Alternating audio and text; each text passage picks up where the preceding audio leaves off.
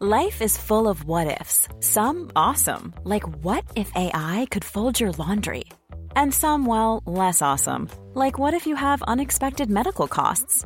United Healthcare can help get you covered with Health Protector Guard fixed indemnity insurance plans. They supplement your primary plan to help you manage out of pocket costs. No deductibles, no enrollment periods, and especially no more what ifs. Visit uh1.com to find the Health Protector Guard plan for you.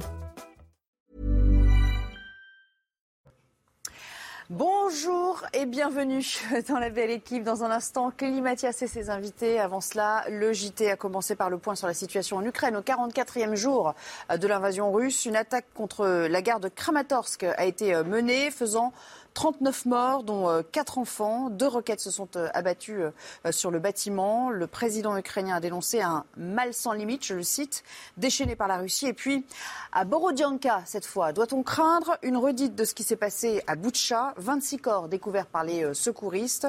Toutes les informations avec Clémence Barbier. À Borodianka, au nord-ouest de Kiev, 26 corps ont été retrouvés dans les décombres de deux immeubles. Hier soir, le président ukrainien a qualifié la situation à Borodianka de bien plus horrible qu'à Boutcha, où des centaines d'habitants ont été massacrés. Le travail d'analyse a commencé à Borodianka. C'est bien plus horrible là-bas. Encore plus de victimes des occupants russes. Là se trouve ce que le monde a vu à Boutcha et dans d'autres villes de la région de Kiev. La même cruauté. Des immeubles éventrés, des civils tués. Pourtant, à Borodianka, il n'y a aucun site militaire. La preuve pour la procureure générale d'Ukraine que les civils sont bien la cible des Russes. Dans la région de Kiev, nous avons trouvé 650 cadavres, dont 40 cadavres d'enfants. Vladimir Poutine est le principal criminel de guerre. Il doit être jugé devant les tribunaux internationaux. Les habitants ont vécu l'enfer sous les bombardements. Ma mère mon frère, la femme de mon frère et d'autres membres de ma famille sont toujours là, ainsi que d'autres personnes qui étaient au sous-sol. Je sais avec certitude qu'ils ne sont pas sortis. Hier, les pompiers de Borodianka étaient à pied d'œuvre pour tenter de retrouver des survivants sous les décombres. Un peu de politique. Dans euh, moins de 48 heures, vous serez euh, appelé aux urnes et euh, d'ores et déjà, la crainte d'une abstention massive inquiète les, candidats, notamment chez les jeunes. Alors, une association s'est donnée il y a quelques semaines comme mission de convaincre cette tranche d'âge d'aller voter. Explication, témoignage recueilli par Martin Mazur. Bonsoir. Du dialogue et s'assurer qu'un maximum de personnes soient inscrites sur les listes électorales. Du porte-à-porte. Est-ce que tu sais si tu es inscrit euh, Avec la crainte d'une nouvelle forte abstention chez les jeunes, ce collectif citoyen et indépendant se mobilise pour éveiller les consciences. Des bénévoles qui se heurtent parfois au rejet de la classe politique. J'ai l'impression que souvent les politiciens, euh, ce qu'ils nous vendent, c'est du rêve. Et c'est souvent les mêmes, malheureusement. C'est souvent les mêmes. Et pour moi, c'est les politiciens. Ils sont là pour faire du marketing. Alors que la jeunesse s'engage de plus en plus dans des combats citoyens tels que le climat, la méfiance envers les hommes et femmes politiques se fait toujours sentir. Les politiciens, tout ça, c'est toujours des débats. Et euh, c'est pas des débats construits parce que personne s'écoute en fait. Et ça mène jamais à rien. La situation n'a pas changé. Les, les politiques sont les mêmes et sont toujours là pour la même chose, à savoir l'argent. Ils se font élire pour nous prendre du fric sur le dos. C'est tout. En 2017, l'abstention chez les jeunes avait atteint un niveau historique. Chez les moins de 29 ans, moins d'un électeur sur cinq avait voté lors des deux tours. Un mot pour vous signaler que la Direction générale des finances publiques euh, annonce la suspension à compter d'aujourd'hui de euh, l'accès euh, au site de déclaration de revenus en ligne, prévu pour au moins un week-end. Elle fait suite à des heures de pré-remplissage des déclarations, notamment chez les professeurs. Pour rappel, cette campagne de déclaration avait commencé seulement hier. Et puis un mot de la météo avec la tempête Diego qui continue sa traversée de l'Hexagone. Cinq départements sont d'ailleurs placés en vigilance euh, orange pour des vents violents. Parmi eux figure la Charente-Maritime avec des rafales qui seront comprises d'ici quelques heures entre 90 et 110 euh, km à l'heure et même des euh, rafales en, pointe à 120 km à l'heure sur le littoral. C'est évidemment inhabituel pour un mois d'avril. On va retrouver sur la plage de Châtelaillon Jérôme Rampenou, c'est à une vingtaine de kilomètres de La Rochelle. Des pointes ont été enregistrées déjà au petit matin, autour de 6 heures du matin, à plus de 60-70 km heure à La Rochelle.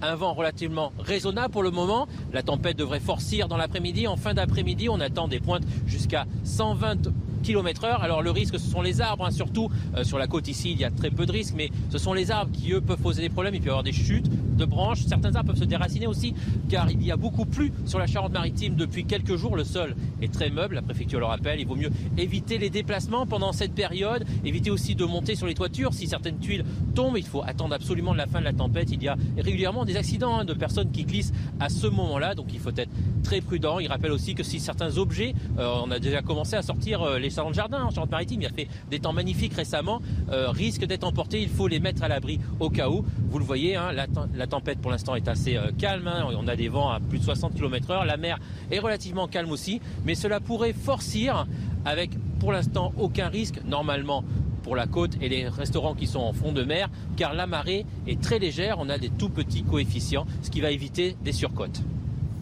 Voilà pour l'essentiel, c'est à vous Clélie pour la suite. Merci beaucoup Nelly Denac. Bonjour à tous, je suis ravie de vous retrouver. C'est l'heure de la belle équipe, ça y est.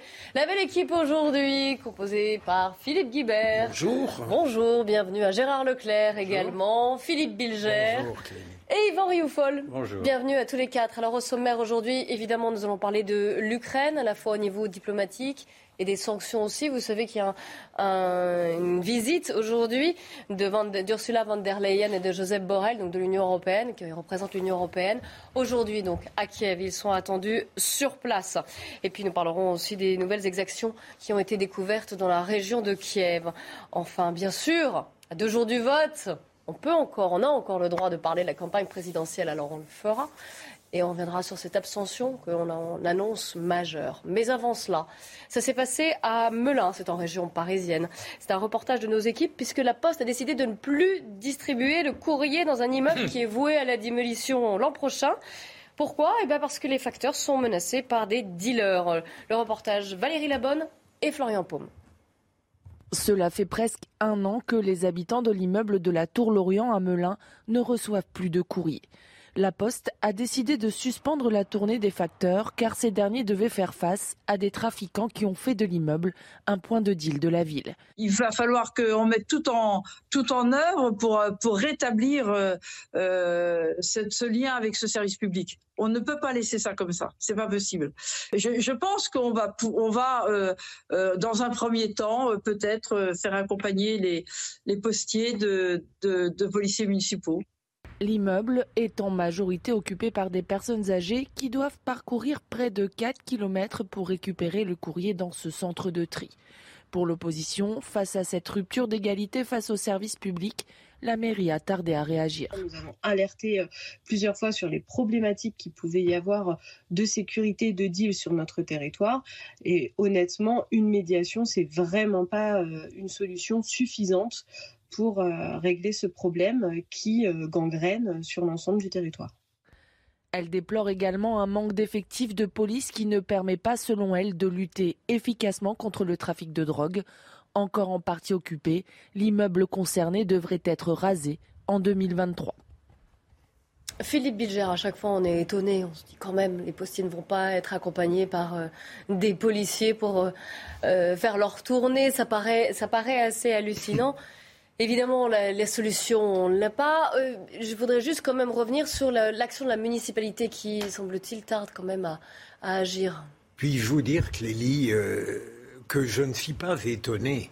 Euh, en fait, c'est la continuation d'un système, d'une transgression qui se développe dans toute la France. On a eu les policiers, on a eu les pompiers, aujourd'hui on a les facteurs, on a des gens qui quittent ces quartiers parce qu'ils y sont mal et qu'ils sont offensés.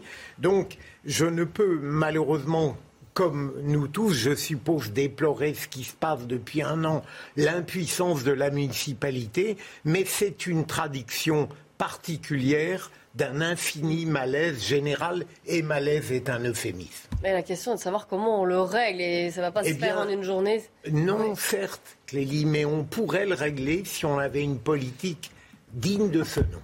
Mais pourtant, on a, et on en a beaucoup parlé, euh, notamment à plusieurs reprises dans cette émission, des euh, actions coup de poing contre les points de deal, les euh, actions de, de, Gérald Darmanin.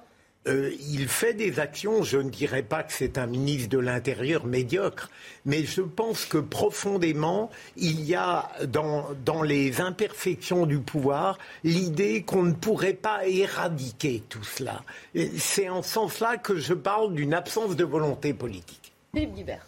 Oui, on a toutes les semaines euh, un fait, on n'ose plus appeler divers, qui est un fait significatif d'un phénomène en France qui est une gangrène. Je crois que c'est le terme qu'utilisait euh, Madame dans le, dans le reportage. C'est une gangrène extrêmement dangereuse qui s'appelle le trafic de drogue, qui s'appelle un phénomène mafieux, euh, qui consiste à prendre l'emprise complète sur des territoires où se déroule le deal. Et il faut qu'on prenne conscience. Moi, je regrette que la campagne présidentielle n'ait pas développé des propositions spécifiques sur ce sujet. Je pense que c'est extrêmement difficile de mener une bonne politique. Euh, de trouver la bonne politique à mener pour euh, lutter contre cette gangrène. Mais c'est extrêmement dangereux. Je pense que c'est une des menaces qui planent sur notre pays, mm. de devenir le lieu de petites mafias de la drogue qui se développent en n'oubliant pas qu'il y a des consommateurs, hein, il n'y a pas que les endroits euh, où on dit, il y a des consommateurs qui viennent et qui habitent pas toujours dans ces, dans ces quartiers. Et donc je, je, euh, je trouve que c'est un des grands sujets des années à venir, des mois qui viennent et des années à venir, sur lesquels j'aurais aimé que les candidats dans leur ensemble euh, développent des propositions, ce qui me semble qu'évidemment qu'il y a une dimension répressive qui est tout à fait évidente et indispensable, mais je pense que c'est aussi un problème économique, vu les revenus que, que, suggère et qu'entraîne ce trafic. Et donc je pense que c'est un problème répressif, c'est un problème économique et social en même temps. Et il serait temps qu'on s'y attelle avec des politiques globales. Yvan. Moi, je pense que le, grand problème, c'est l'hébétude collective. Parce que ces, situations-là, on les connaît depuis maintenant 20 ans, je n'ose pas dire 30 ans, et on répète les mêmes mantras en se disant qu'on ne comprend pas ce qui se passe. Si, on comprend parfaitement ce qui se passe. Il y a effectivement une jeunesse aujourd'hui qui est laissée à elle-même, et surtout un État qui se dit protecteur et qui est un État qui est désarmé. Désarmé juridiquement, j'entends. Et donc, il, euh, va falloir qu'un jour ou l'autre, quand même, on se décide à aller à la source de ces problèmes-là. Alors, ces problèmes, la source des problèmes sont complexes, naturellement, mais on ne peut pas continuer comme ça pendant encore 10 ans, 20 ans, se dire on ne comprend pas ce qui se passe, pourquoi ces jeunes sont devenus des sauvages, ou des, on disait des sauvageons à une époque hum. avec le chevènement, ce sont beaucoup plus que des sauvageons aujourd'hui. Ce sont vraiment des sauvages, ce sont des, gens qui tuent, qui tuent pour un rien. Vous avez vu cette, statistique épouvantable que dans les, les mineurs étrangers isolés, l'augmentation de violence en 5 ans a été de 407%. 407% vous avez un candidat, d'ailleurs, qui a été traduit en justice pour avoir déploré la violence de, ces, de, ces jeunes-là. Donc, cela dit, quel est l'état d'aveuglement Quel est l'état d'habitude on ne sait pas, euh, encore une fois, qui sont ces gens, si ce sont des mineurs étrangers. Oui, non, mais peut-être bien. Peut D'accord, peut-être bien. Mais à force d'avoir beaucoup de précautions et de, parler par euphémisme, on laisse, on laisse euh, pourrir des situations qui, maintenant, depuis 30 ans, vont encore perdurer pendant encore 10 ans, 20 ans, 30 ans, si l'on n'arrive pas à se rendre compte que l'État n'arrive plus à, par idéologie, par. Euh, par euh, excès de sensibilité, par je ne sais quoi, par angélisme, pour prendre un mot facile, n'arrive plus à sanctionner ces jeunes au prétexte qu'ils sont jeunes. Oui, j'ai entendu quand même quelques généralités. Je ne suis pas sûr que tout euh, l'état de la jeunesse soit uniquement des sauvages. Merci euh, préciser. voilà, il y a, y, a, y a dans cette affaire non, mais attendez, je, vous interromps parce que ce n'est pas ce que j'ai dit. Ah, si, non, non, je n'ai pas ce que j'ai dit. Là, je dis qu'on avait affaire à des sauvages. Je ne dis pas que la jeunesse est devenue sauvage. Donc, vous comprenez, il ne faut pas non plus déformer tous les propos parce qu'on n'arrive plus à débattre. On a quand même entendu un état de la jeunesse. L'état de la jeunesse. J'ai entendu l'état de la jeunesse. Il n'est pas. On ne va pas polémiquer. L'état de la jeunesse, je ne suis pas sûr que. C'est une des raisons pour lesquelles il est difficile de débattre, c'est qu'à chaque fois, on fait en sorte de je ne parlerai pas d'état de la jeunesse. Non, on peut débattre ici et dans la bonne humeur, c'est la il y a deux choses dans cette affaire, mais sur une partie, on va se rejoindre. Ne vous inquiétez pas, on va se rejoindre sur une partie. Il y a, bon, dans le cas de ce dont on parle, il y a quand même un côté très particulier, puisque c'est une tour qui va être démolie l'an prochain, euh, où effectivement, je crois qu'il y a 50 appartements.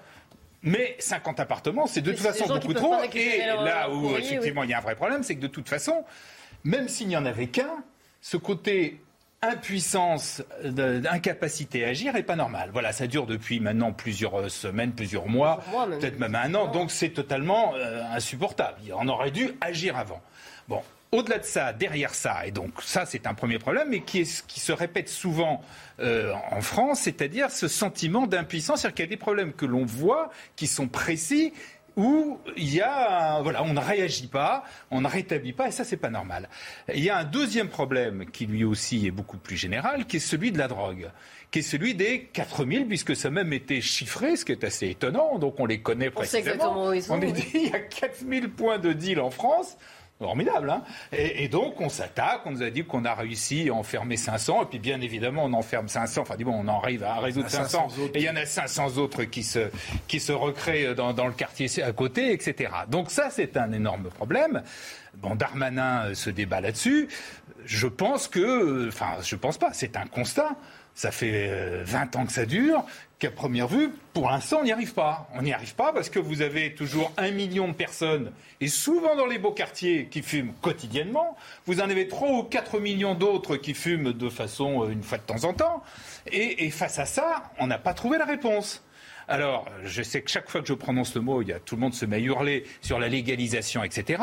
Euh, moi, je, n'étant pas un grand spécialiste de ces questions-là, voyant ça, je ne sais pas si c'est la solution. Je dis simplement que parmi ceux qui, qui, avancent cette solution, vous avez des gens qui ne sont pas du tout euh, des extrémistes. Vous avez compris le maire de Reims, Arnaud Robinet, qui vient de, de LR. Vous avez euh, Bruno Béchiza, qui est un ancien leader syndical de la police, qui est maire aujourd'hui d'Aulnay, si je ne me trompe pas, euh, qui, qui, disent qu'il faut regarder cette solution. C'est une solution qui a quand même été euh, adoptée par des pays comme l'Espagne, par des pays comme les Pays-Bas, qui ne sont pas euh, des démocraties populaires. Voilà, donc je, je, je redis, moi n'étant pas suffisamment expert que je ne sais pas si c'est la bonne solution, ce que je vois en tout cas, c'est qu'il faut sans doute pas la balayer d'un revers de main et qu'en tout cas, on n'a pas trouvé pour l'instant la solution face à ces, ces, trafics de drogue qui effectivement gangrènent beaucoup de quartiers. Philippe Bilger, je sais que vous voulez répondre, mais il est 14h15, un point sur l'actu, Mathieu Rio. Après l'incident ce matin à la cathédrale Saint-Étienne de Toulouse, le suspect recherché par la police a été interpellé à son domicile et placé en garde à vue. Pour rappel, un individu a déposé un colis piégé au pied de l'hôtel en pleine messe. Il contenait un engin explosif, mais sans dispositif de mise à feu, selon le ministre de l'Intérieur. Aucune victime n'est à déplorer, mais le sacristain, bousculé en tentant d'intercepter l'homme, est sous le choc.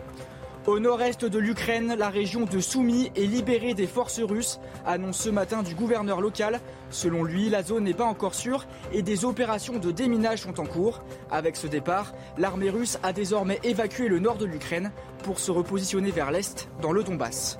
Et de son côté, justement, la Russie a reconnu des pertes importantes au sein de son armée en Ukraine. C'est ce qu'a déclaré le porte-parole du Kremlin, lors d'une interview à la chaîne britannique Sky News.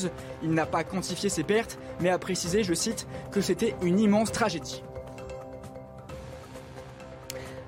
Philippe Bilger, je sais que vous vouliez répondre à Gérard Leclerc euh... qui mettait sur la table ce, ce débat, parce que c'est un vaste débat sur la légalisation du cannabis pour répondre aux problèmes de drogue. Je voudrais d'abord répondre d'une certaine manière à Philippe Guibert. Euh, certes, je ne méconnais pas l'importance du trafic de drogue dans ces cités, mais, mais je trouve que c'est peut-être paradoxalement prendre les tragédies du quotidien par le petit bout de la lorgnette que de les, euh, encaverner dans un raisonnement sur les trafics de drogue. Moi, globalement, je suis préoccupé par la montée de la délinquance et de la criminalité dans toute la France.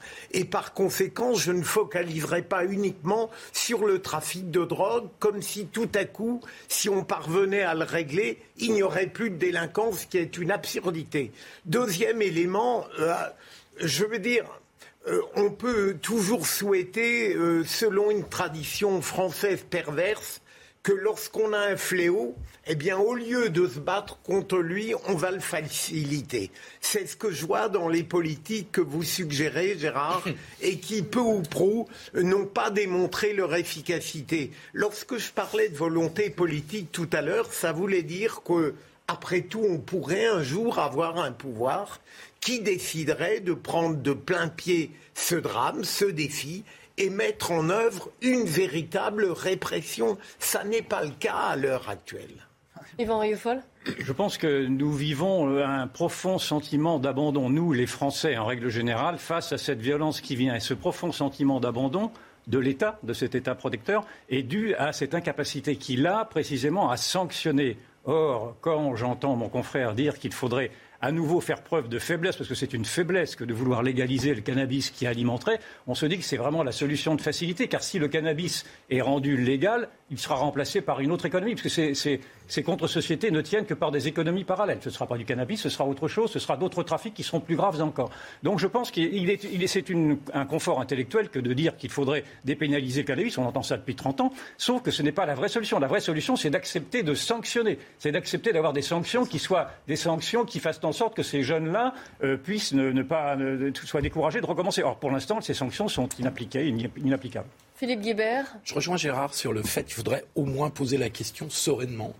Pas, pas forcément parce que c'est la solution unique ni la meilleure solution, mais euh, ne soyons pas naïfs. Messieurs, je vous trouve un peu naïfs. C'est le contraire. Un peu angélique. A priori, c'est pas mon tempérament. C'est parce que je vous explique pourquoi.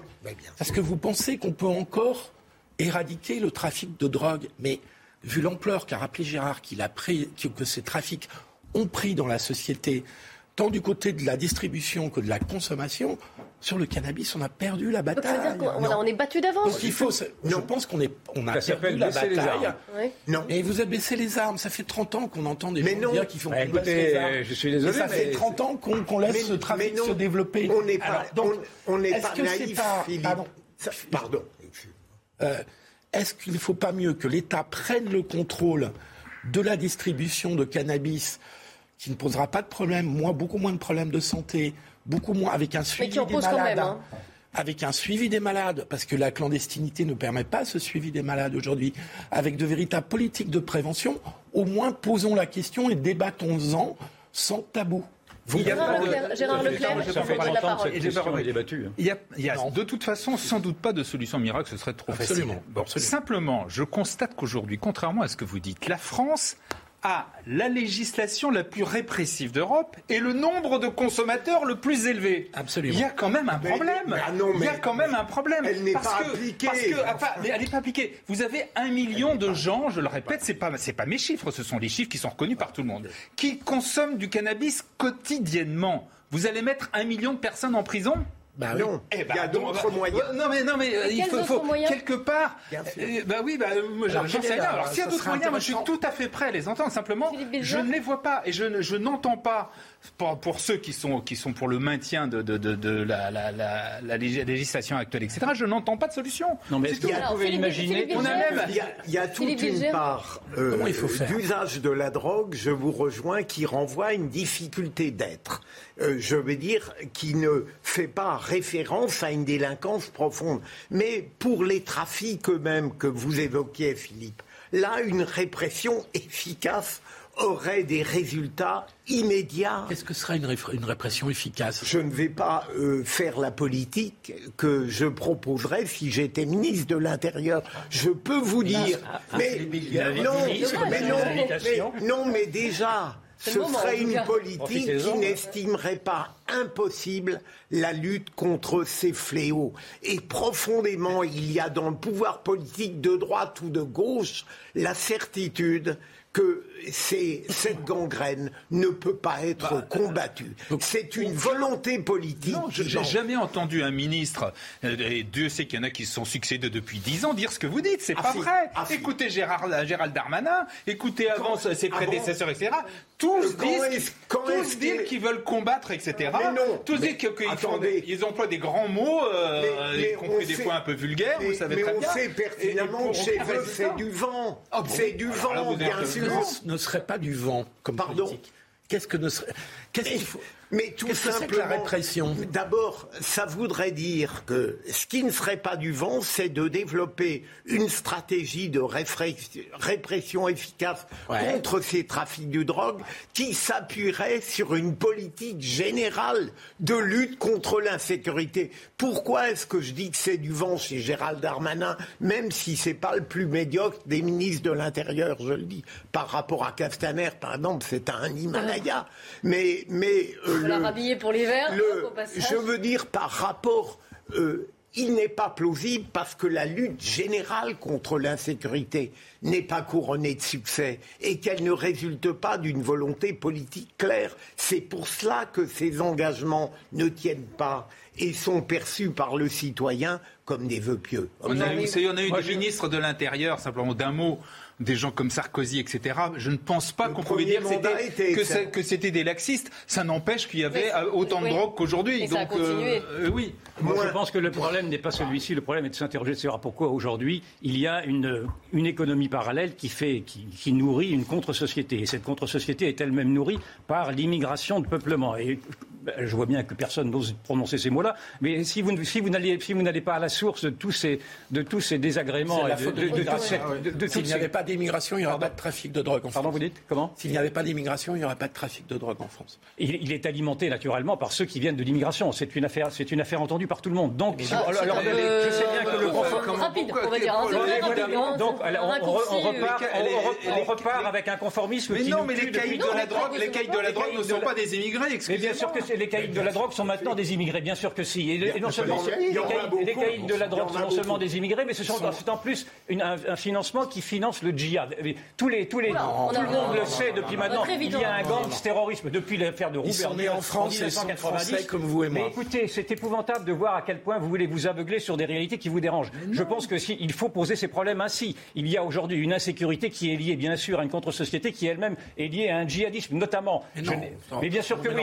Et donc, je ne mélange rien. Mais écoutez, d'accord, vous avez la vérité révélée. Moi, je ne l'ai pas. je suis habitué à ces gens. Je suis habitué à ces d'anathèmes parce que ça fait 30 ans que je les entends et ça fait 30 ans que je vois que les gens comme vous qui nous disent qu'il ne se passe rien et que c'est pas très grave se trompent et font et trompent les gens. Donc je dis qu'à un moment donné, il y en a marre. Il y en a marre. Vous n'avez pas du la solution. Pas du tout les mêmes points de vue. En tout cas, euh, je pense que vous n'avez pas du tout. Au-delà de même, je pense que personne ne détient la vérité et vous n'avez. Ah non, je n'ai pas. Je ne détiens pas la vérité. Je suggère. Je suggère d'aborder le problème par un autre angle. Et immédiatement, on nous interdit de le faire en disant c'est pas le Non, mais sans pour autant faire des raccourcis. J'ai tendance à considérer qu'il y a un parler vrai de notre côté, euh, Clélie.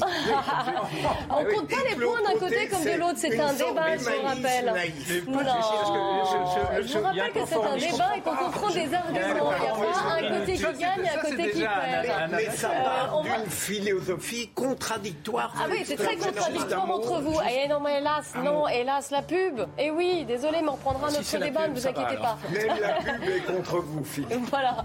Euh, restez bien avec nous sur CNews. Le débat reprend. On, parlera évidemment de la campagne présidentielle et de cette abstention. C'est le cauchemar des sondeurs et symptôme évidemment d'une crise de la démocratie, mais pas seulement. Nous y reviendrons, nous en débattrons. Restez bien avec nous. 14h30 et avant de reprendre notre débat, le point sur les infos avec Mathieu Rio. En Ukraine, la situation à Borodianka, près de Kiev, est bien plus horrible qu'à Boutcha. C'est ce qu'a déclaré le président ukrainien. Selon Volodymyr Zelensky, il y a plus de victimes. 26 corps ont été retrouvés pour l'instant, mais le décompte des morts sous les décombres est difficile. Il s'agit, je cite, de la ville la plus détruite de la région. Justement, devant la découverte de ces cadavres de civils ukrainiens, l'Union européenne a réagi. Un cinquième, train de, sanctions a été adopté hier contre la Russie, avec quatre nouvelles mesures phares. Un embargo sur le charbon russe, la fermeture des ports européens aux navires du pays, l'interdiction des exportations vers la Russie et l'interdiction des transporteurs routiers russes et bélarusses dans l'Union européenne. En France, vous pouviez déclarer vos impôts sur les revenus de 2021 pendant une seule journée puisqu'aujourd'hui, l'accès en ligne est finalement suspendu à cause d'erreurs de pré-remplissage. Sur le site, certains revenus pré-remplis étaient surévalués, c'était le cas notamment pour les professeurs. Après de nombreux signalements, la Direction générale des finances publiques a annoncé la suspension des déclarations, au moins jusqu'à ce week-end. La belle équipe qui reprend avec aujourd'hui Yvan Rioufol, Philippe Bilger, Philippe Guibert et Gérard Leclerc. Euh, deux femmes mordues, un chien abattu, des policiers insultés, l'un d'eux qui a d'ailleurs été blessé. Tout cela s'est passé mercredi soir à Champigny-sur-Marne, c'est dans le Val-de-Marne. on fait le point avec Régine Delfour. Il aura fallu six coups de feu pour abattre l'animal. Mercredi soir, vers 20h, la police est appelée à Champigny-sur-Marne, car une passante vient d'être mordue par un molosse. Une fois sur les lieux, elle découvre le chien, un American Staff, sans muselière, attaché à un grillage. La propriétaire du chien affirme que la passante est responsable. Le ton monte, son fils agresse l'un des policiers. L'altercation excite le chien qui attaque à nouveau. Il se jette sur une jeune fille, la blesse à la main et à la jambe. Deux agressions qui auraient pu être évitées.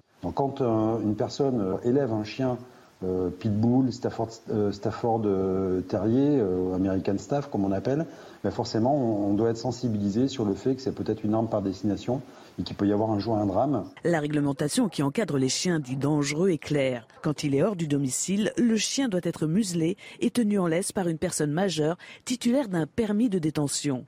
Si elle n'en a pas, elle encourt jusqu'à trois mois d'emprisonnement et 3 750 euros d'amende, ainsi qu'une interdiction temporaire ou définitive de détenir un animal.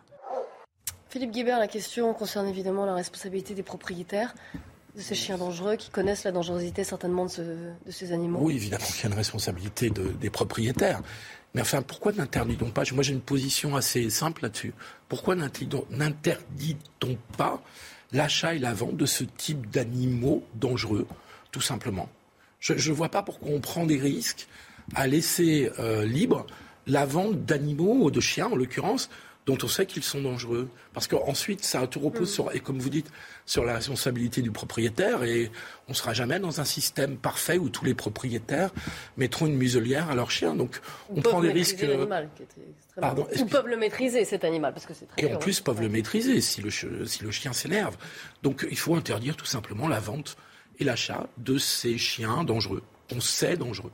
Vous ne souhaitez pas qu'on les légalise, mon cher Philippe non, mais c'est plus dangereux. Enfin, je veux pas oui, rentrer dans le débat. une blague le, par rapport à la légalisation du cannabis. Mais même en dehors de ça, Clélie, je, il est étonnant que le propriétaire ne respecte pas la réglementation qu'il doit respecter, c'est tout. Il y a deux niveaux. Il y a d'une part la crétinerie de, des personnes qui continuent à vouloir avoir des chiens comme ça. Euh, ça peut se retourner contre eux aussi. Hein, c'est déjà une forme d'esprit. Avoir des chiens aussi, se balader avec des, chiens aussi, aussi dangereux que ça, déjà c'est un peu bizarre. De, ça, dénote quand même quelque chose d'étonnant. La deuxième chose, c'est qu'une fois encore, il y a une loi. Je me souviens très bien quand elle avait, ça avait fait un grand débat à l'époque, c'était en 99, et c'était un ministre, je me rappelle, il s'appelait Georges Sarr. Et, et donc on avait, euh, il y avait une loi qui est passée et avec deux catégories de chiens, les chiens d'attaque qui sont purement et simplement en principe interdits, et deuxièmement euh, les chiens qui sont, je ne sais plus comment on les appelle, les chiens de garde et de défense dangereux, et là avec toute une réglementation, ils doivent avoir, tout le monde ne peut pas en avoir, il faut un, un permis, une sorte de permis d'adaptation, etc. Il faut une muselière sur les chiens, etc. Tout ça, c'est pas appliqué. C'est ça, une fois encore. C'est, je pense, l'un des problèmes, parce qu'on parle souvent des questions de, d'ordre de sécurité, d'autorité dans ce pays il y a déjà une chose qui serait très simple, c'est quand on fait des lois, on les applique. Voilà, je suis persuadé que si on appliquait, on réglerait 90%, 90 des problèmes. Voilà, c'est aussi bête que ça. Euh, et s'il y a un moment, on ne peut plus appliquer une loi, à mon avis, il faut la changer. Parce qu'il n'y a rien de pire qu'une loi qui existe et qui n'est pas appliquée. Donc voilà, sur les chiens, la loi existe. Éventuellement, peut-être faut-il encore la renforcer, mais commençons déjà par l'appliquer. Or, on voit, pas, pas si souvent que ça, mais il arrive que l'on voit des chiens euh, qui sont euh, qui sont dangereux, qui euh, qui n'ont pas de muselière, etc.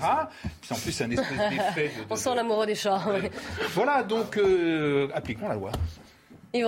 Vous avez des, des, des, animaux, des chiens qui sont aussi dangereux que leur maître, qui sont à l'image de leur maître. Et donc je pense qu'il faudrait, comme il y a des permis de port d'armes. Et mm. comme là, on voit que ce sont des sortes d'armes par destination. Ah D'ailleurs, c'est la qualificative dans, notre, dans le reportage. Pourquoi ne pas obliger, à moins que ça ne soit déjà le. D'ailleurs, ça m'étonne de dire qu'il n'y ait pas ce genre de, de, ah bah si, disposition. Il faut, normalement, il faut un permis. Pour, hein. pour les American Staff, ils font partie, ils sont nommément dans la catégorie 2. Il, faut, des permis. Oui, normalement. Ah d'accord, c'est ça. Il faut des permis et il faut une muselière. Dans le cas précis, je suis, à mon avis, le gardien. il n'avait pas de Il n'avait pas de muselière. Il s'agirait de savoir s'ils avaient un permis de port de chien, si je puis dire, et en effet, s'il n'y avait pas une une grande maladresse de sa part. Il y a un permis de détention avec attestation, etc. Euh, à mon avis, ce n'était pas appliqué ici. Bon, l'enquête le dira. On leur impose une vie de chien. Faut interdire, voilà. interdire la vente. Puisqu'on y va, euh, vous commencez à faire des jeux de mots, je préfère changer de oui, sujet. Oui, jeux de mots. Euh, désolé Philippe, euh, on passe à la politique. C'est dimanche, ça y est. C'est dimanche qu'on vote. C'est dimanche qu'on ah vote. Alors justement, euh, la clôture de la campagne, ça sera ce soir, minuit. Demain, nous ne parlerons pas de politique. Alors on en profite On en parle d'ici là. Notre dernier sondage OpinionWay, notre dernier rolling, comme on dit, regardez-le. Je vais vous donner les, les 12 candidats et les intentions de vote. Emmanuel Macron en tête à 25%, il perd euh, un point. Marine Le Pen reste stable à 22% d'intention de vote. Jean-Luc Mélenchon, troisième homme, à 17%, il gagne un point. Stable, Valérie Pécresse et Éric Zemmour à 9% tous les deux. Yannick Jadot gagne un point, il est à 6%. Et puis les autres candidats, voilà. Stable euh, à 3%, Fabien Roussel, Jean Lassalle, Nicolas Dupont-Aignan, Anne Hidalgo stable également à 2%, Philippe Poutou reste à 1% et Nathalie Arthaud perd 1 point à 0%. 12 candidats. 0%. Oui. Oui. Ah oui. Oui, oui. Euh, 12... Dans la marge d'erreur, ça peut descendre en dessous.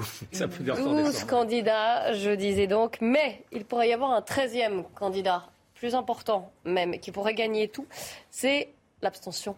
Évidemment, euh, vous le savez bien, c'est le, je le disais, le cauchemar des sondeurs qui essayent et qui n'y arrivent pas. Vous les connaissez bien, les sondeurs. Euh, c'est un enfer pour eux, ce qu'ils vivent, d'essayer de la prévoir, de pas. Voilà. Ce qu'on maîtrise le plus mal, c'est ce qu'on nous mesure le plus mal, parce que c'est là-dessus que le déclaratif est le plus, euh, non pas mensonger, mais souvent euh, surévalué. C'est-à-dire que le, le, le fait d'avoir l'intention d'aller voter est souvent surévalué par ceux qui répondent au sondage. Mais ça pourrait tout changer. Peut-être pas tout, parce que euh, d'abord, ce qui est intéressant, c'est que les, les, les, les différents rollings, on en a, on a, presque autant de rollings que de candidats, euh, sont quand même assez convergents dans oui. les tendances, voire oui. dans les niveaux, à des niveaux assez proches dans la marge d'erreur. Euh, en général, ce qui se passe dans une élection, c'est que les tendances de la dernière semaine ou des derniers jours est prolongée, amplifiée. La participation peut, selon qu'elle est plus ou moins forte, peut amplifier ces tendances fortement ou euh, les amplifier euh, lentement. Ouais. Donc, je ne crois pas que si on avait une énorme surprise de, de, de, de participation, où il y a 3-4 points en plus de participation que ce qui est prévu, ou 3-4 points en moins, on aurait un bouleversement euh, de ce que nous donnent les, à, à voir comme tendance et comme ordre d'arrivée les différents euh, sondages. J'essaye de contourner les. Gérard est moins, ouais, moi, moins sûr. Pardon, je, je vous donne que... juste le chiffre pour l'instant. Ça, c'est Odoxa pour le Figaro qui donne 27,4% de participation. C'est qu'on est proche du. D'abstention, pardon, oui. oui. qu'on est proche du record de 2002 qui était oui. de 28,4. Je pense qu'il y a deux, deux, phénomènes qui concourent à, à, à l'incertitude, une grande incertitude. La première, c'est quand même ce niveau élevé d'abstention. Euh, et donc, euh, à partir du moment où vous avez, si c'est effectivement autour de 30%, ça, ça complique un, un, peu plus le, le, calcul des sondages. Et puis, deuxièmement, ça se combine à l'indécision. Et oui. vous avez également à peu près pas loin de 30% de gens qui sont pas encore, qui n'ont pas encore décidé définitivement. Alors si vous mélangez les deux, c'est pas les mêmes hein, forcément. Euh, vous avez des gens qui sont qui ont décidé de s'abstenir, qui quoi qu'il arrive ne s'abstiendront, etc. Ah bah d'ailleurs puis... à ce propos, Frédéric Dabi de l'IFOP, oui, oui. vous connaissez bien, sans doute tous, dit on voit une nouvelle abstention présentée comme un acte politique, voilà. un symbole, dit-il. Alors, ouais. euh, Alors ceux-là, ils ont moins un mérite, c'est qu'ils ont déjà été pris en compte, donc eux n'interviendront pas dans le dans, dans le choix, dans, dans, dans les votes.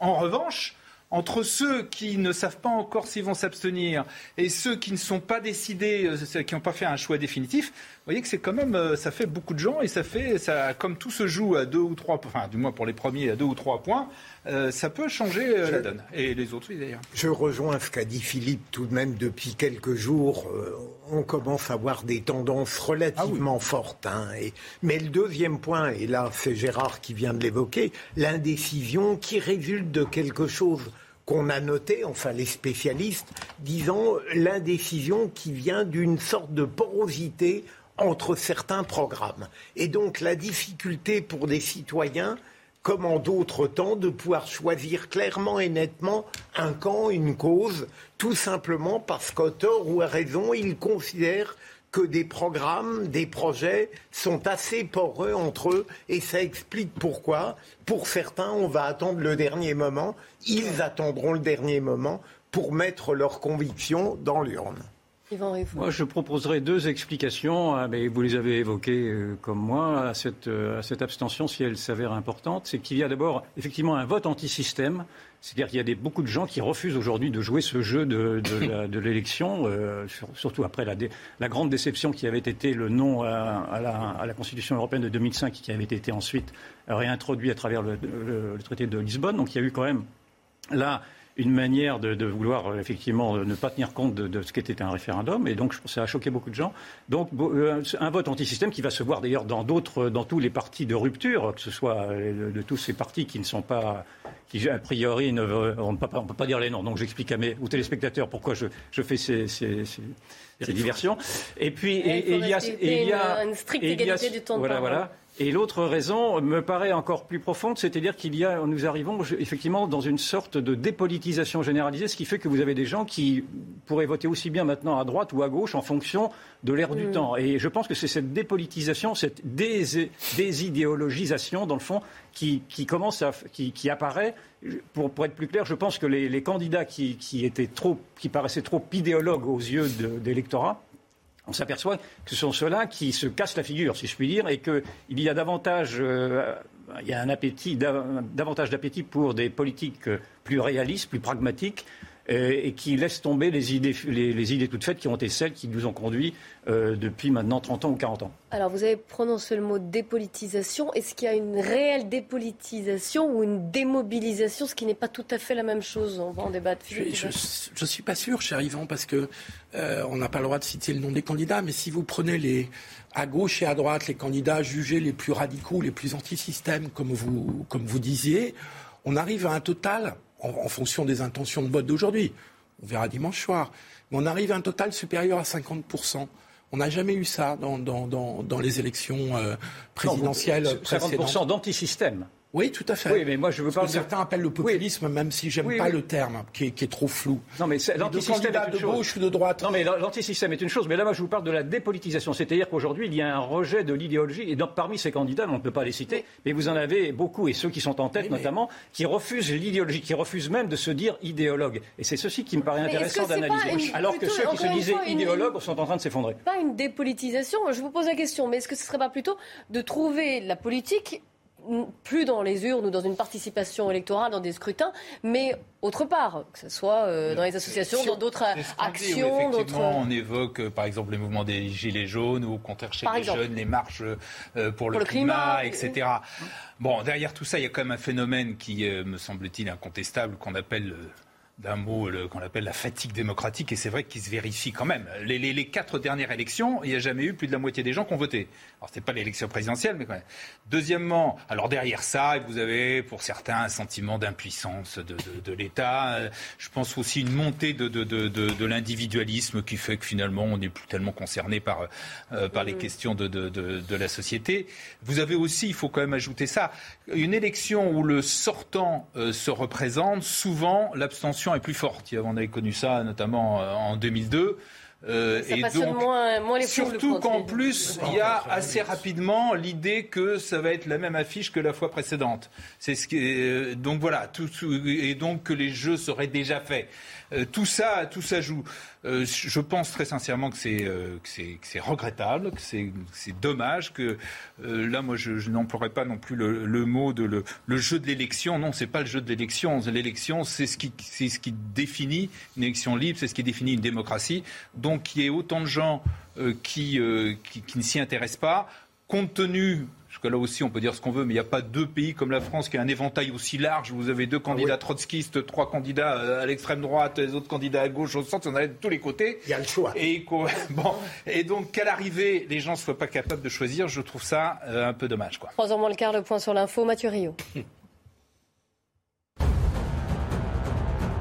Un bombardement meurtrier ce matin en Ukraine. Des roquettes ont touché la gare de Kramatorsk à l'est du pays. Au moins 39 personnes ont été tuées, dont 4 enfants, selon les services de sécurité ukrainiens. Volodymyr Zelensky évoque des méthodes inhumaines des Russes qui détruisent cyniquement la population civile. La Russie, de son côté, accuse les Ukrainiens d'avoir tiré délibérément sur la gare. Au Costa Rica, un avion cargo s'est brisé en deux lors d'un atterrissage d'urgence sur la piste de l'aéroport de San José. C'est un Boeing 757 du groupe allemand DHL. Il transportait du courrier et des colis. L'accident n'a pas fait de victimes, mais a provoqué la fermeture temporaire de l'aéroport. Au Grand Prix d'Australie de Formule 1, Ferrari signe le meilleur chrono de la deuxième séance d'essai libre.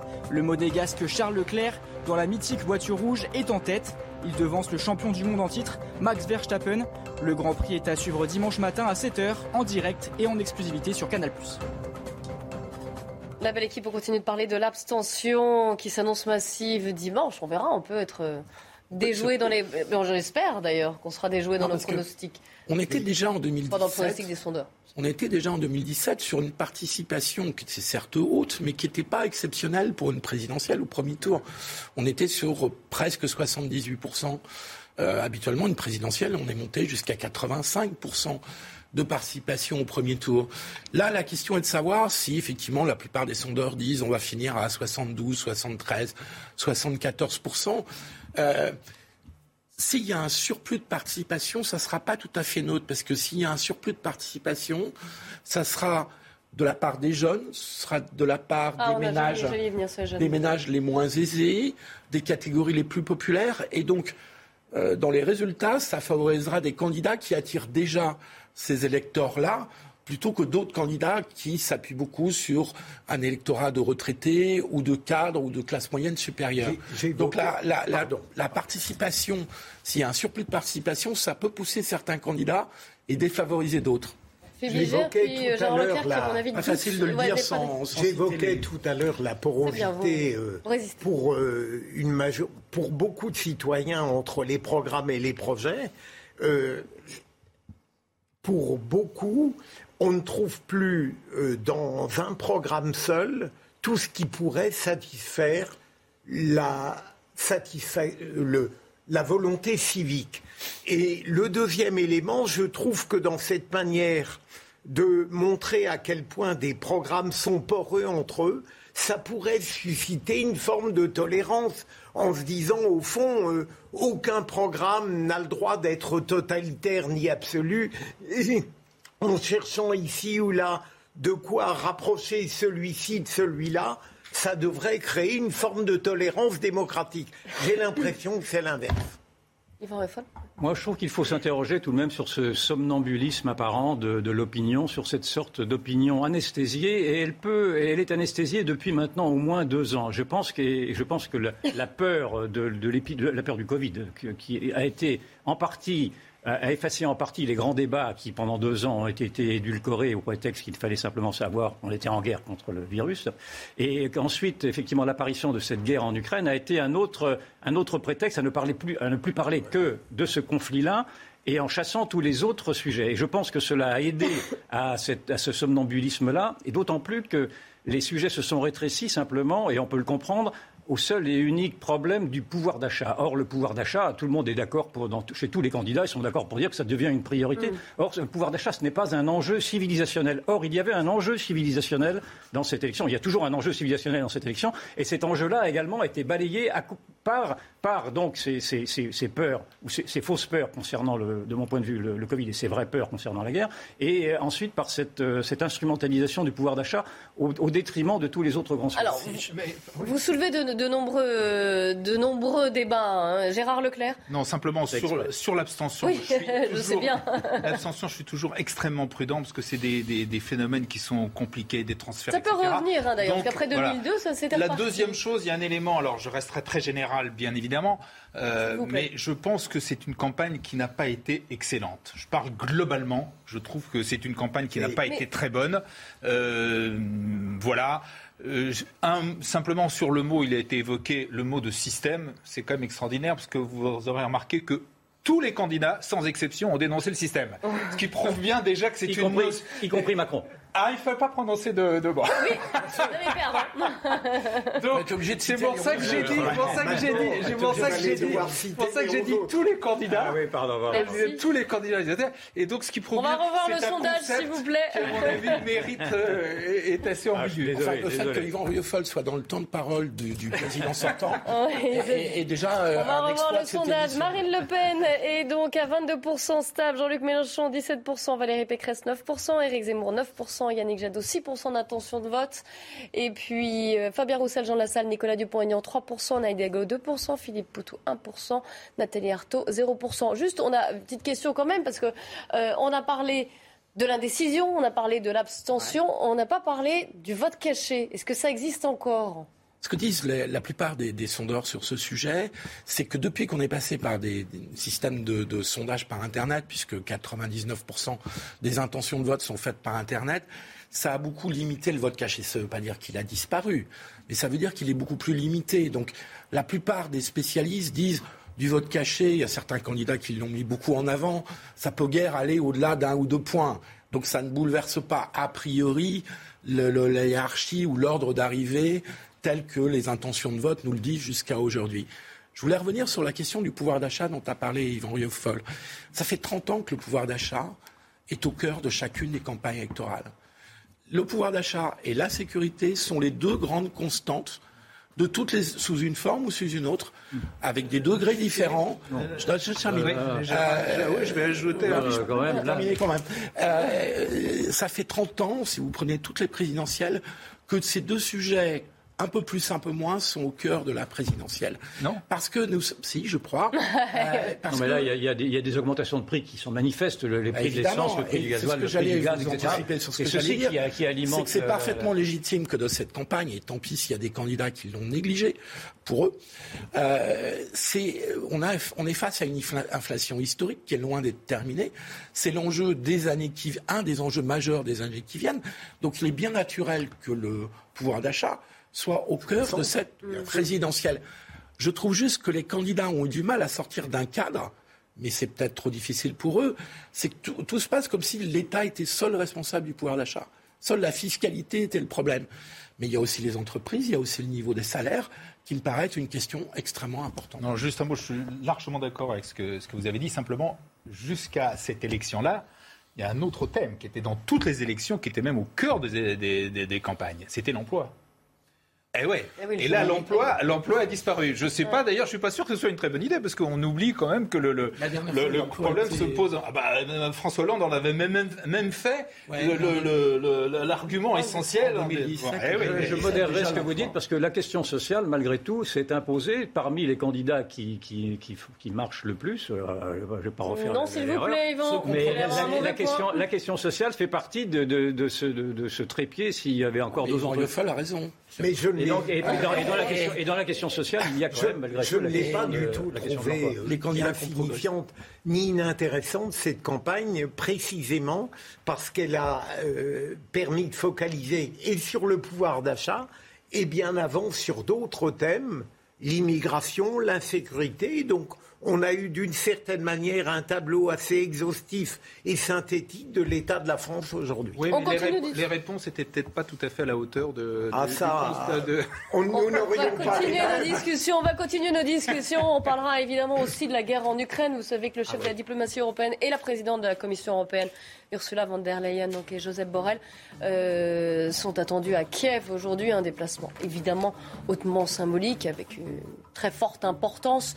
Euh, des nouvelles sanctions, des nouvelles livraisons d'armes, on en parlera, et des nouvelles exactions aussi. Ce sera notre débat de la troisième partie de l'émission. Alors restez bien avec nous sur CNews. Bonjour à tous et bienvenue. Si vous nous rejoignez dans un instant, le débat de la belle équipe qui reprendra. Mais avant cela, les infos, Nelly Denac. Bonjour Clélie, bonjour à tous. Et on commence avec euh, cet homme soupçonné d'avoir placé ce matin un engin explosif artisanal à la cathédrale Saint-Étienne de Toulouse. Il a été interpellé en pleine messe. Cet individu avait fait éruption, déposant un colis euh, suspect au pied de l'hôtel. Euh, le quartier a aussitôt été bouclé par la police et des démineurs ont été dépêchés sur les lieux. Vous le voyez sur ces images. L'actualité judiciaire à présent avec le procès en appel d'Alain Schmitt, l'ancien judoka accusé de violence conjugale par son ex-compagne Margot Pinault. Elle avait été bouleversée par sa relaxe en première instance et avait choisi de se montrer sur les réseaux sociaux avec le visage tuméfié. Alain Schmitt qui a pris la parole tout à l'heure, il dit vouloir garder la même ligne de défense. Ce que je veux, c'est euh, redire les choses. Enfin, euh, j'aurais aimé ne pas avoir à faire ça, mais bon. Voilà, on y est, donc euh, je vais simplement rester euh, sur ma ligne et euh, redire une nouvelle fois les choses telles qu'elles se sont passées. Et j'espère que les gens ils continueront à me croire. Enfin, un mot de la tempête Diego qui traverse la France. Cinq départements placés en vigilance orange pour des vents violents. Attention, euh, les rafales pourraient euh, atteindre 120 km à l'heure sur le littoral, notamment en Charente-Maritime. Vous le voyez sur ces images tournées à Châtelaillon-Plage. C'est évidemment, évidemment pardon, inhabituel pour un mois d'avril. Voilà pour l'essentiel. C'est à vous pour la suite et fin du débat, Clélie. Merci Nelly. On vous retrouve à 15h30 pour 90 minutes info. De retour sur le plateau de la belle équipe avec aujourd'hui autour de la table Philippe Guibert, Gérard Leclerc, Philippe Bilger et Yvan Rioufol. Avant de parler de la situation en, Ukraine, on termine, j'allais dire, même si on n'aura jamais terminé notre débat sur le, le, scrutin de dimanche, ce premier tour tant attendu, et cette abstention qui pourrait être très forte. Alors, on espère que les pronostics des sondeurs seront déjoués. On n'a pas encore parlé de cette abstention qui sera, enfin, d'après les sondeurs, d'après les enquêtes, qui serait particulièrement forte chez les jeunes. Comment vous l'expliquez Philippe oui, Guibert? Parce qu'il y, y, a un gros écart si on suit les, les enquêtes qui sont faites sur la participation et l'abstention. On a un très gros écart entre les moins de 35 ans qui sont à, à 60% d'intention d'aller voter et euh, à l'autre bout, si j'ose dire, de la pyramide des âges, entre les plus de 65 ou 70 ans qui sont plus de 80% à aller voter. Donc il y a 20 points d'écart. Euh, on a affaire à des générations qui ont un rapport aux politiques qui est beaucoup plus distendu. C'est-à-dire qu'eux ont vécu le désenchantement de la politique, le sentiment que la politique ne servait à plus grand-chose, que leur voix, leur vote ne pesait pas toujours forcément sur euh, euh, les résultats et sur les politiques menées. Et donc on a des générations pour qui le vote n'a plus rien d'automatique et de naturel, à l'inverse de générations pour qui c'était un devoir. C'est embêtant parce qu'on a des sociétés qui vieillissent, donc on a des électorats qui vieillissent. Alors si en plus les plus jeunes, les moins de 35 ans, euh, s'abstiennent plus que les autres, je trouve que ça finira par poser un problème euh, politique et démocratique. Moi, je trouve euh, d'autant plus navrante cette désaffection vis-à-vis de la politique, et notamment de la part de certains jeunes, que, euh, au fond, je continue à soutenir profondément la classe politique. Elle fait l'objet d'un procès injuste, et j'en ai un peu assez de ces gens dont vient de parler Philippe, qu'ils soient jeunes ou moins jeunes, qui se permettent de critiquer globalement une activité en la prétendant néfaste pour notre démocratie, alors qu'ils euh, ne participent même pas du bout des lèvres au processus républicain. Moi, ça me scandalise. Oui. oui, tout ça est vrai. Cela dit, c'est pas non plus totalement nouveau. Je me rappelle dans, ma, dans mon enfance, dans ma jeunesse, du moins, il y avait le célèbre slogan "élection piège à". Oui, voilà. ça continue. Voilà. Donc sûr. ça existait déjà, mais ça s'est aggravé, ce qui n'est pas une bonne chose, effectivement. Ouais. Yvan Riffol. Oui, peut-être euh, vivons-nous la fin d'une époque, en tout cas la fin d'une certaine forme de démocratie représentative qui ne représente pas suffisamment, pas simplement les jeunes, mais également les jeunes. Et les jeunes ont été effectivement les, ceux qui ont le plus payé, dans le fond, singulièrement ces deux dernières années, où à travers cette crise sanitaire, ce sont eux qui ont été sommés de se sacrifier, même si on peut discuter de ce mot, pour essayer de, de, de sauver les plus âgés. Et donc, euh, peut-être également cette explication-là euh, justifie-t-elle, entre, autres, naturellement, c'est plus complexe, oui, justifie-t-elle que, que, que ceux-ci ne veulent plus, ne veulent plus rentrer dans ce jeu-là? Et je pense que ça va nous forcer, enfin, ça va forcer la collectivité à, se demander pourquoi cette démocratie ne fonctionne plus, enfin, et si aujourd'hui si imparfaite. Et je pense qu'il va falloir à, à nouveau se, se, réclamer des réformes sur une nouvelle démocratie plus participative, plus horizontale. Enfin, on avait déjà parlé de ce Par sujet. Réforme, une réforme des institutions aussi. Oui, oui, enfin, en tout cas du mode électif déjà, des institutions, du recours au, au, au référendum, référendum, etc. Enfin, tout, pour afin de faire participer sans, davantage. Il y a sans doute autre chose, et là je vais dire le contraire de ce que j'ai dit il y a quelques secondes. Ah, mais c'est bien de le reconnaître alors. C'est que les, les, certains jeunes je comprends qu'ils éprouvent une sorte de lassitude devant un personnel politique d'autorité et de pouvoir qui ne change pas. C'est vrai que l'âge euh, de ceux qui gouvernent et décident peut euh, leur laisser croire, en définitive. Je vous rappelle qu'on a pour oui, l'instant un président qui, oui, est, oui, qui est oui, jeune. Ça a quand je ne pensais pas à lui. Mais, ah bah oui, mais il n'y a, a, pas que lui. Il y a, euh, il y a d'autres instances démocratiques. On ne peut pas dire que globalement l'univers politique décideur est d'une fraîche jeunesse. On ne peut pas le soutenir. Oui, mais ce qui, est, ce qui est assez étonnant dans cette élection présidentielle, c'est que tout ce que vous dites, notamment Gérard, est vrai sur des élections locales, intermédiaires. La présidentielle, c'était quand même le moment ah, où oui. tout le monde se rassemblait, allait aux urnes, des plus jeunes aux plus vieux, des plus riches aux plus pauvres. Et là, on a la crainte et le sentiment que ça commence à se casser un peu ce mécanisme d'intégration politique de l'ensemble du corps électoral. Il y avait que 2007. C'était oui, encore. Le, le, le, excusez-moi, mais le renouvellement qu'il y a eu en 2017, il, on avait rarement connu ça. Si vous reprenez les grands partis, il y a un renouvellement complet. Enfin, du moment que les députés, Dieu sait qu'on l'a dit d'ailleurs, que les nouveaux qui étaient arrivés ne connaissaient pas la, la, politique, etc. Mais donc il y a eu un renouvellement. Là. Alors, vous avez eu, la chance de pouvoir parler politique aujourd'hui. Demain, ce sera silence radio. Hein. sans, parler des candidats, vous avez Sophie Van Ouais. merci à tous d'avoir respecté les. dernière minute à un candidat en particulier. On pas pu m'en empêcher. Euh, merci d'avoir respecté les consignes et encore, vous avez pu en parler demain. Silence radio, évidemment, avant le grand jour électoral et la soirée électorale qui sera bien sûr à suivre en direct sur CNews. L'Ukraine à présent. Alors, plusieurs éléments. Déjà, cette attaque euh, atroce sur la gare de Kramatorsk. 39 morts au moins, hein, dont 4 enfants selon les services de sécurité ukrainiens. C'est un endroit où les civils se pressent, vous le savez, pour fuir justement la région de l'Est de l'Ukraine qui euh, est fortement ciblée par les troupes russes.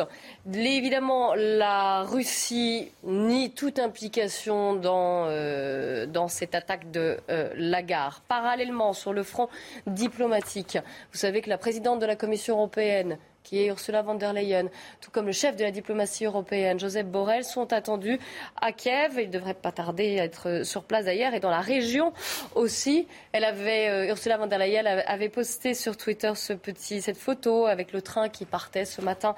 Hâte d'être à Kiev, écrivait-elle. Et vous allez voir donc euh, des, euh, des images d'elle peut-être qui prenait le train un train en couleur de l'Ukraine pour aller donner son soutien, pour rappeler que des sanctions avaient été prises et un nouveau train de sanctions d'ailleurs était également pris par l'Union européenne, euh, parallèlement à des envois et des livraisons d'armes. Vous savez que l'Ukraine en réclame davantage, qu'elle soit davantage aussi euh, beaucoup plus forte, beaucoup plus massive pour faire face à l'invasion ukrainienne. Commençons déjà par ces nouvelles exactions, par ce qu'on a appris aussi.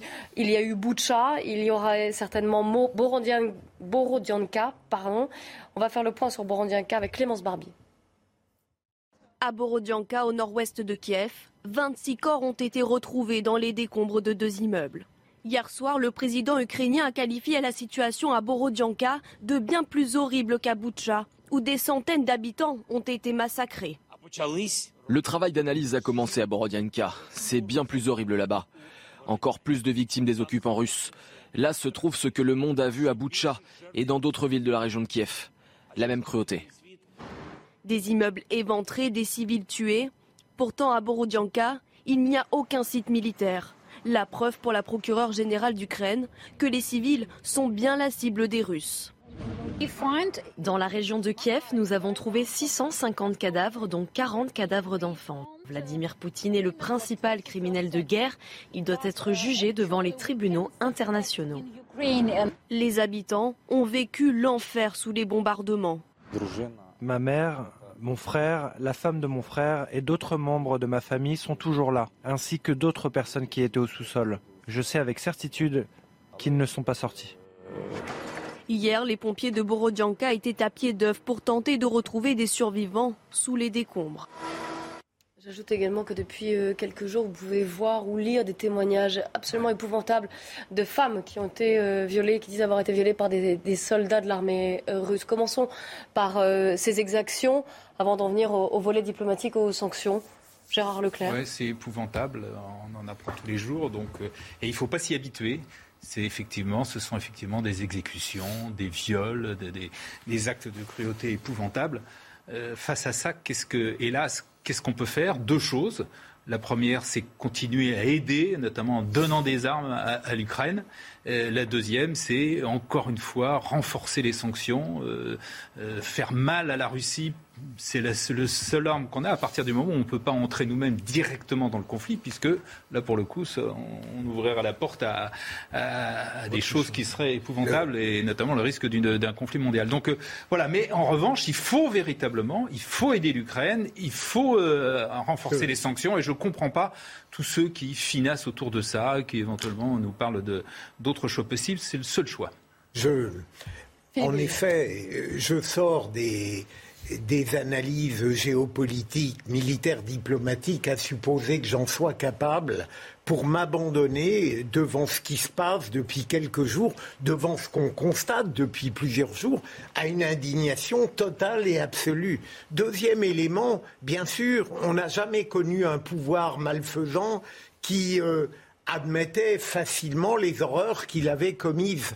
Mais là, euh, il me semble que ce pouvoir russe, enfin, en la personne notamment de Vladimir Poutine et de ceux qui le soutiennent, de manière d'un cynisme ostentatoire avec lequel il renvoie la responsabilité de la barbarie sur la tête des Ukrainiens. Ça, ça me semble quelque chose d'hallucinant, enfin, pour ne pas dire autre chose.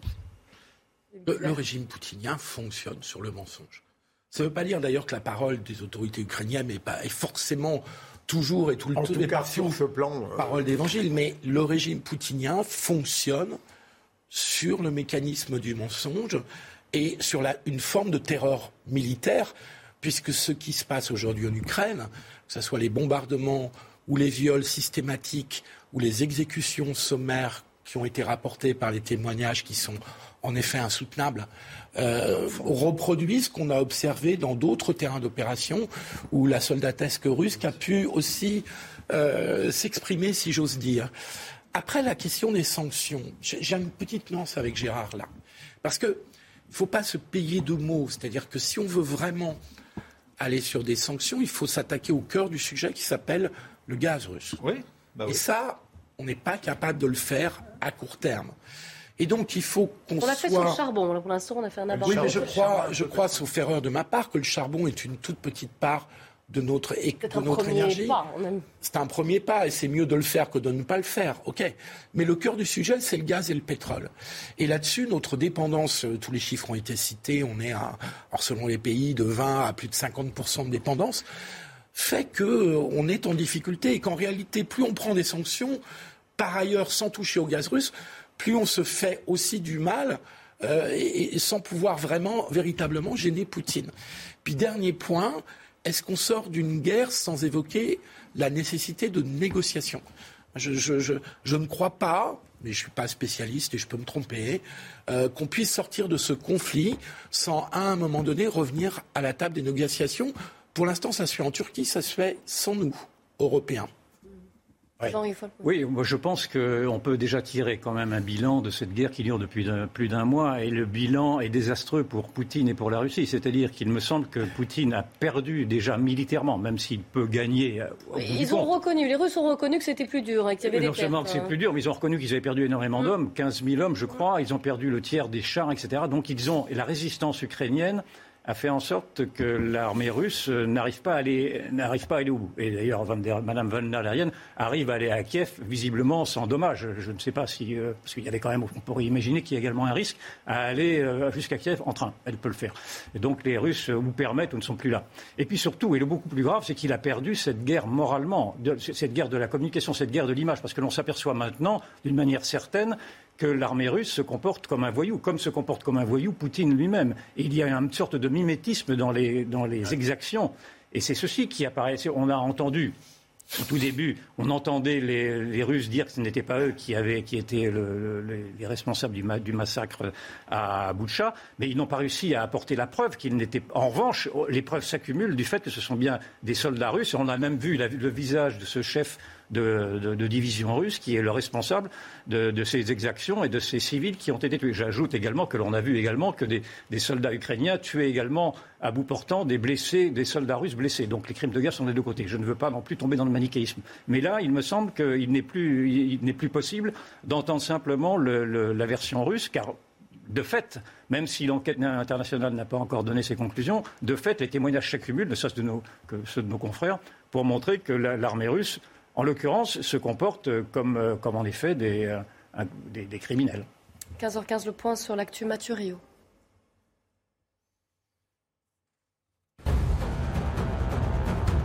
Au procès du 13 novembre aujourd'hui, l'un des enquêteurs antiterroristes a qualifié de providentiel le témoignage de Sonia. C'est elle qui avait reconnu et dénoncé Abdel Hamid Abaoud, l'un des chefs des commandos terroristes. Elle était tombée face à lui alors qu'il se cachait dans un buisson deux jours après sa tuerie sur les terrasses de Paris. Cela avait permis aux agents du raid de le neutraliser. À Melun, la Poste ne distribue plus de courrier dans un immeuble depuis un an pour des raisons de sécurité. Les facteurs sont menacés par des trafiquants de drogue qui squattent le bâtiment. Résultat, les habitants de l'immeuble, pour la plupart âgés, sont obligés de se rendre à Vaux-le-Pénil à 6 km de chez eux pour récupérer leur courrier. Dernières heures pour valider ses vœux sur Parcoursup. Suite à un bug informatique, un délai de 24 heures supplémentaires avait été accordé hier aux candidats pour finaliser leur dossier de poursuite d'études. Ce délai prendra donc fin ce soir à minuit. La belle équipe qui reprend nos discussions à propos de l'Ukraine. Ça vient de tomber. Vous avez vu que l'ambassadeur de France en Pologne je dis bien en Pologne, avait été convoqué après les, les propos d'Emmanuel Macron sur le Premier ministre euh, polonais. Je vous rappelle que Emmanuel Macron, si je recontextualise, avait euh, répondu à une question des, des nos confrères de TF1, il me semble, euh, puisque... le... Dans le Parisien. Dans le Parisien, dans le Parisien. Et sur TF1 aussi. Ah oui, parce que le, le, gouvernement polonais avait ah accusé Emmanuel Macron, je fais bref, d'avoir continué à parler, à négocier avec Vladimir Poutine. Et Emmanuel Macron avait qualifié le gouvernement euh, polonais d'extrême droite et antisémite. Donc le gouvernement, l'ambassadeur de France en Pologne est convoqué. Ça vous, ça vous choque? C'est, Oui, c'est, une, une, première petite tension qui apparaît au sein des pays européens. Il ne faudrait pas que ça aille trop loin parce que pour l'instant, l'une des choses positives de, de cette guerre épouvantable, c'est que l'Europe a plutôt fait face euh, est restée unie euh, et, ce qui n'était pas évident au départ, parce qu'il y avait des, pas tout à fait unis sur les sanctions, c'est pas. Eh oui, pas loin quand même. pas loin. Non, non, pas loin quand même, parce que comme vous l'avez rappelé, c'est vrai qu'on part, tous les pays partent pas de la même situation, et que la France, par exemple, est beaucoup moins concernée. Elle l'est, mais elle l'est beaucoup moins, par exemple, que l'Allemagne, où une grande partie de l'industrie allemande tourne grâce au gaz russe. Faut dire, on aurait, on aurait sans doute pas dû se mettre dans cette situation, mais c'est comme ça. Et donc maintenant, c'est assez compliqué. Mais quand même, même sur les sanctions, justement, qui sont les plus difficiles à prendre, c'est-à-dire sur, sur l'énergie, il y a quand même un certain nombre de choses qui ont été engagées, parce que l'idée, c'est d'arriver qu'à la fin de l'année, on réduise des deux tiers les importations de gaz russe. Si on arrive à le faire, franchement, ce sera pas mal. Yvan Riffol, justement, puisqu'on parle de, l'Union européenne, il y a ce déplacement d'Ursula von der Leyen et Joseph Borrell euh, aujourd'hui à Kiev, un déplacement hautement symbolique. Vous l'approuvez oui, oui bah, c'est-à-dire ça, ça replace le conflit dans un autre contexte. Le conflit n'est pas simplement un conflit entre, euh, entre la Russie et l'Ukraine, c'est un conflit de civilisation. C'est-à-dire que c'est une guerre qui a été déclarée également au monde libre, qui a été déclarée aux démocraties, qui a été déclarée à l'Union européenne. et donc, Dans ce cas-là, il faut choisir son camp et notre camp est naturellement du côté de l'Union européenne. Donc il est normal, dans le fond, que l'Union européenne se déplace pour montrer qu'elle est là physiquement. Mais en même temps, il ne faudrait pas que l'Union européenne se croit euh, la fédératrice de toutes les opinions européennes. C'est là où ça va devenir plus compliqué, parce que l'Union européenne ne se reconnaît pas non plus forcément dans l'Union européenne. Donc, admettons que pour l'instant, et pour un certain temps, pour, cette, pour, cette, pour ce jour-ci, en effet, nous soyons tous solidaires avec Mme van der Leyen, mais il va falloir qu'ensuite euh, l'Union européenne rende des comptes, et elle rendra des comptes même à travers cette élection qui vient, sur sa prétention à, à représenter les peuples, les États de droit, etc. Oui, je, prolonge. L'Union européenne est divisée sur la façon, sur l'équilibre entre les sanctions et les négociations. D'où le conflit entre l'exécutif polonais et l'exécutif euh, français de ces derniers jours, puisque l'exécutif et le Premier ministre polonais, on peut le comprendre au regard de l'histoire de la Pologne, qui, dont les rapports avec les Russie sont pour le moins euh, violents et tourmentés, reprochent à l'exécutif français de continuer à discuter avec la Russie, avec Poutine. Euh, mais simplement, dans une logique où il faut aller jusqu'au bout dans la guerre et pousser l'aide euh, militaire à l'Ukraine. En un mot, Gérard et Philippe, mais en un mot. un peu sévère parce que je suis pas sûr. Il y a encore deux mois, on nous aurait dit que l'Europe aurait fait preuve d'une telle euh, unité, on n'y aurait pas cru. Très franchement, alors c'est vrai qu'il y a ce point un peu précis, cette petite tension, Gérard, mais globalement, euh, je pense que l'Europe est... À partir du moment où il faut négocier, la difficulté, c'est que on n'est pas dans une dans un processus qui permet de négocier efficacement quand en même temps on est le porte-parole des sanctions. Merci beaucoup à vous quatre d'avoir euh, débattu sur ce plateau. Merci aux équipes techniques et éditoriales. J'en profite, on est vendredi, pour remercier tout particulièrement Myriam Essama, Somaya Labidi, Cyrine Bessade et Jacques Sanchez. Dans un instant, Nelly Denac et 90 minutes info pour la campagne présidentielle, bien sûr. Euh, Nelly et ses invités qui vont débattre de l'abstention qui pourrait être la grande gagnante du scrutin de dimanche. Restez bien sur CNews, évidemment. Hey, it's Danny Pellegrino from Everything Iconic. Ready to upgrade your style game without blowing your budget? Check out Quince. They've got all the good stuff shirts and polos, activewear, and fine leather goods, all at 50 to 80% less than other high end brands. And the best part? They're all about safe, ethical, and responsible manufacturing. Get that luxury vibe without the luxury price tag. Hit up quince.com slash upgrade for free shipping and 365 day returns on your next order. That's quince.com slash upgrade.